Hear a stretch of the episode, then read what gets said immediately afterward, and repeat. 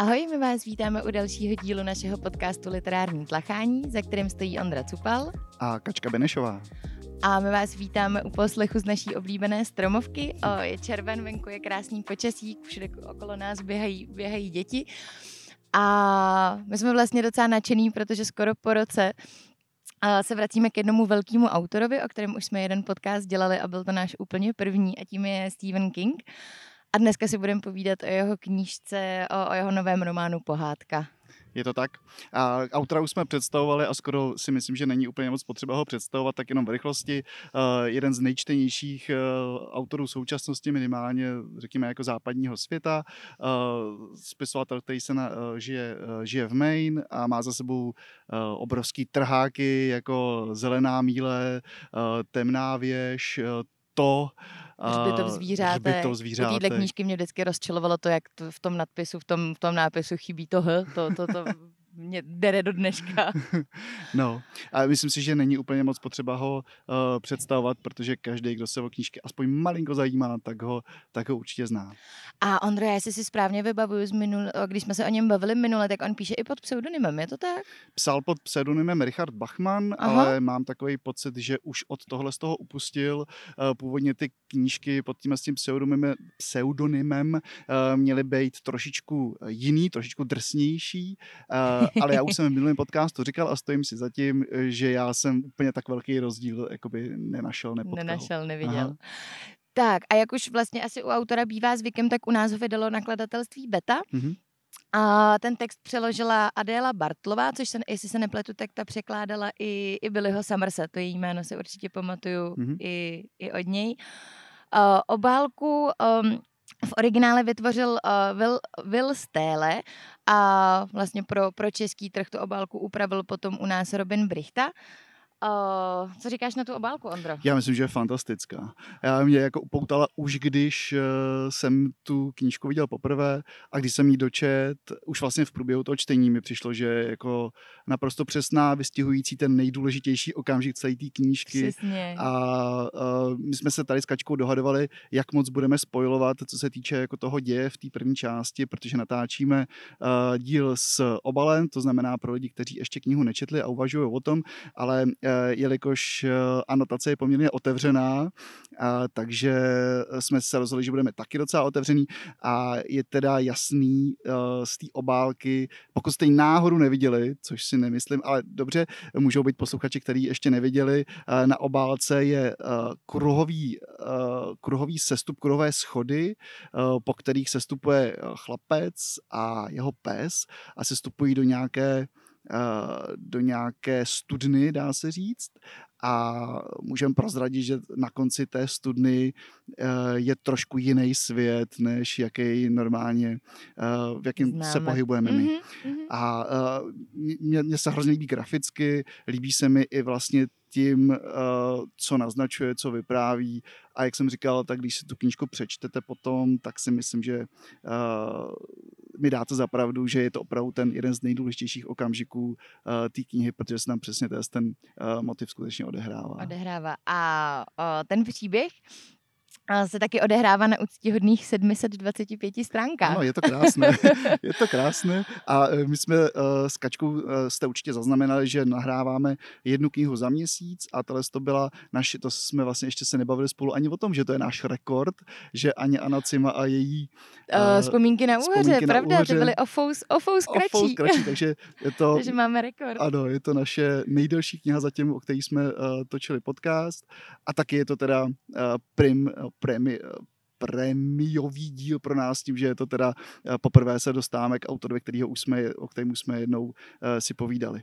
A zároveň uh, pro mě třeba, my když jsme se s Ondrou teďka před tím natáčením, my máme vždycky takovou chviličku, kdy, kdy si dáme cigárko a povídáme si, povídáme si o, o té knížce a o, o těch pocitech z toho čtení a co bychom tak jako chtěli říct, tak uh, já jsem se přiznala, že pro mě bylo hrozně těžký vlastně přepnout na takovýhle styl příběhu, protože my ty poslední podcasty, co jsme nahrávali, ať to byl život za život, Les v domě, všechny řeky, Uh, tak to, je nějakým, to jsou nějakým způsobem romány, které se týkají opravdu jakoby reality a vážných věcí v realitě. Mm. A tohle je vlastně takový ústřel do fantazie, uh, že já jsem z toho chvilku byla zmatená, musím říct. Tak mohli bychom klidně říct, jako, jaký je to žánr, protože on se to zpočátku tváří jako svět, uh, pardon, jako příběh, který se odehrává v našem světě, ale dvě třetiny jsou tam vlastně uh, spíš fantasy svět, mm-hmm, ten, mm-hmm. Ten titul k tomu vlastně jakoby odkazuje, že je to pohádka a možná bychom mohli říct, jako, jaký druh pohádky to je, jelikož je to autor, který se proslavil hlavně nějakým jakoby hororovým psaním a tak, tak můžeme asi prozradit, že se spíš než k jemným pohádkám v dnešní době odkazuje uh, třeba k bratřím Grimů. Je to tak, je to tak. O. Který, který jako uh, předpokládám, že všichni víte, ale uh, bratři Grimové si úplně nebrali servítky a uh, pokud vím, tak psali pohádky hlavně pro dospělí, ne pro děti, jak je to uh, dneska míněný. A ten román je určitě um, směřovaný k dospělým čtenářům. Stoprocentně, stoprocentně. bych jenom ještě chtěla uklidnit případně čtenáře, který se úplně necítějí uh, na nějaký horor, tak ačkoliv je to jako drsný čtení, tak musím říct, nečekejte uh, nějaký velký lekačky a, a podobné věci. Čte se to strašně pěkně a neoznačila bych to za horor. Opravdu bych to označila za takový drsnější fantazy. Jo, určitě. Ale, ale nečekejte horor. Já jsem se chtěl ještě jednou větou vrátit eh, k tomu rozsahu, protože ačkoliv to má tolik stran, kolik eh, to má, přes 700, tak musím říct, že mě osobně, nevím, jestli se na tom shodneme, se to četlo strašně dobře, uh, už jenom tím uh, řádkováním, protože to má řádkování jedna a půl a hrozně dobře se to četlo. Bylo to hrozně příjemný, hmm. jo, jo, bylo to hrozně příjemný, za mě i to rozdělení na ty kapitoly, a ta grafická úprava, úprava toho textu byla super a moc, moc to čtenáři jako pomáhá nestratit se hmm. v tom textu, je to super. Tě možná poprosím nadhoď trošku ten děj a já bych potom pokračoval. Dobře, dobře. Uh, asi nebudu prozrazovat víc, než co je opravdu uh, přímo na, na přebalu, ne, hmm. na přebalu té knížky. Uh, hlavní postavou příběhu, uh, by se dalo říct, je uh, Charlie, mlad, mladý středoškolák, který uh, sportuje, dělá dva sporty, chystá se na vysokou. Uh, a zemřela mu maminka, takže vyrůstá vlastně jenom s otcem a nějakým řízením osudu se s přátelí uh, s Howardem Bowichem, mm-hmm. uh, Boudičem, doufám, že říkám to jméno správně. A to je takový podivín, který žije vlastně na kopci v takovém prastarém trochu děsivém domě. A vedle toho domu je něco důležitého. A vedle toho domu je něco důležitého a to něco je kůlna, o který hrozně dlouho nevíme, o, k čemu je, ale víme, že je na ní něco zvláštního. A vlastně po té, co pan Boudič uh, umírá a odkazuje ten dům Charliemu, tak přijdeme na to, že právě v té kulně je ten portál do jiného, do druhého no, světa. No, jak jsi říkala, že není něco důležitého, tak on vlastně eh, King strašně dobře pracuje a kdo z nás, kdo z vás znáte Kinga, tak určitě eh, mi dáte zapravdu strašně dobře pracuje s takovejma mm, eh, s takovejma vějíčkama, uh, že vždycky něco jakoby naznačí a pak jde od toho dál a vy se těšíte na to, až to bude pokračovat, tak tady v tom uh, případě to bylo to, že se z té kůlny ozývaly takové podivné zvuky a když ještě pan Boudič žil, tak vlastně do té boudy šel a vzal si velkou pistoli a někoho tam odkrádloval. Takže to vlastně ten čtenář potom má strašnou jako touhu se dozvědět, co to teda vlastně jako bylo a, a, co se v té kůlně skrývá. A nebojte se, budete uh, tuhle tu svoji vlastní touhu budete mít ukojenou, dozvíte se, dozvíte se víc. A já bych ale ještě King se... nás napíná, teda ale King nás napíná, se to hned. Samozřejmě, to, to by nebyl King. A já se ještě vrátím, Marečko, k tomu, co říkala Kačka, Eh, že má maminku, která eh, zemřela. Ehm, jeho maminka zemřela, dozvíte se to asi na 25. stránce, takže doufám, že eh, nebudete... Já si trochu smutný, myslím, že i dřív. Já si myslím, že jo. třeba na pátý, na šestý Dobře, si maminka, říct. maminka umře tím, že jí uh, srazí dodávka a uh, v té knížce, o tom se ještě budeme potom spolu bavit podrobněji, ale já to zmíním už teď, uh, v té knížce je hodně odkazů na uh, jiný knihy Kinga, jak to má, jak to má ten autor rád. A podle mýho názoru největší, nebo aspoň pro mě nejvýznamnější uh, odkazy jsou uh, na jeho te, uh, sérii Temná věž. A o tom si budeme podrobně určitě povídat ve druhé části. Ale tady bych chtěl zmínit uh, trošku jinou věc, a to je ta, která se týká jeho osobního života, uh, protože, a teď spoiler alert, uh, omlouvám se lidem, kteří ještě nečetli Temnou věž, uh, v jedné z posledních knih Temné věže se najednou objeví postava Stephena Kinga a na, toho, eh, na tuhle postavu Uh, míří dodávka, která ho má smést. A teď konec vyprávění o, uh, o temné věži a vraťme se do reality.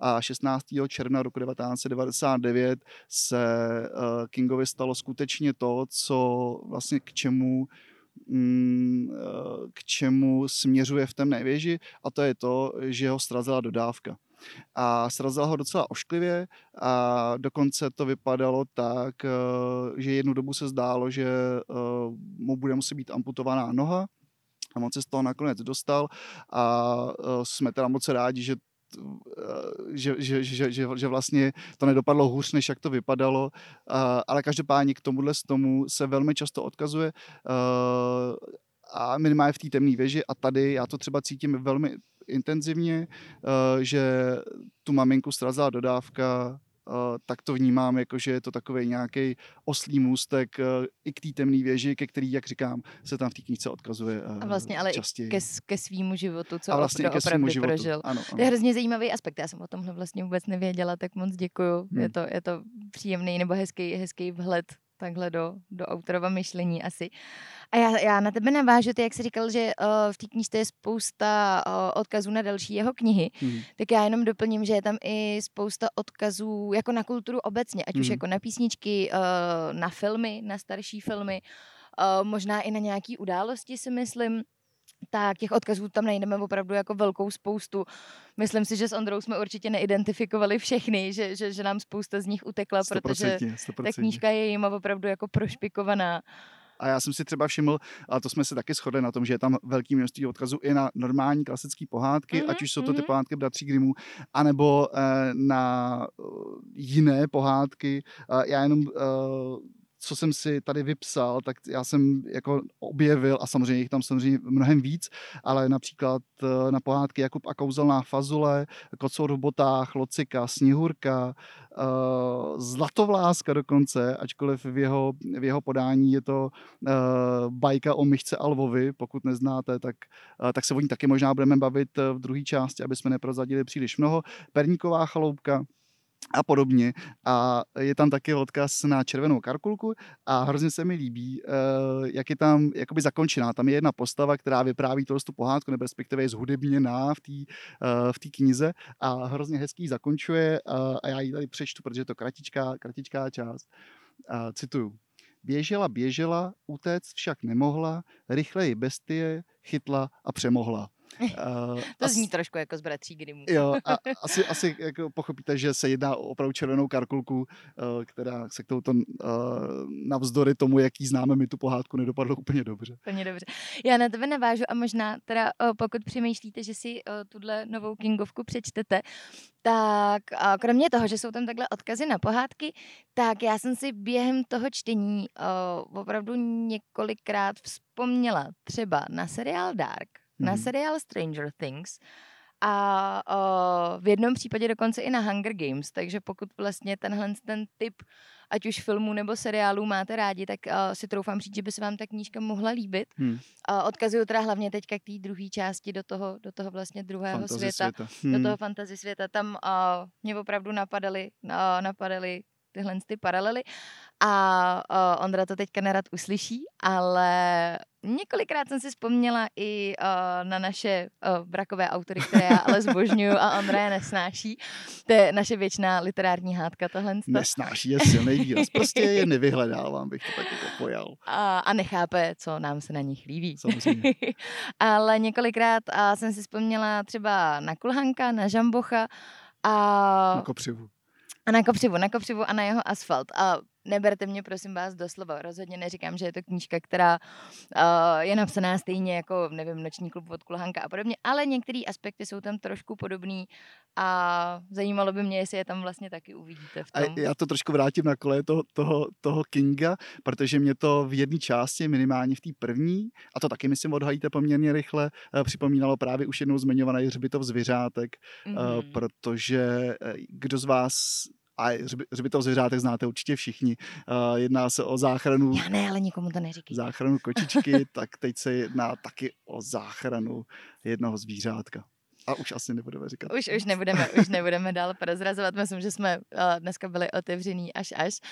Ale za mě vám tu knížku můžu opravdu vřele doporučit a jestli o ní přemýšlíte, tak se do ní určitě puste, protože je to krásný výlet do fantazie který začíná v našem světě v pevných obrysech, který známe, ale pak vás to vystřelí úplně, úplně do jiného světa.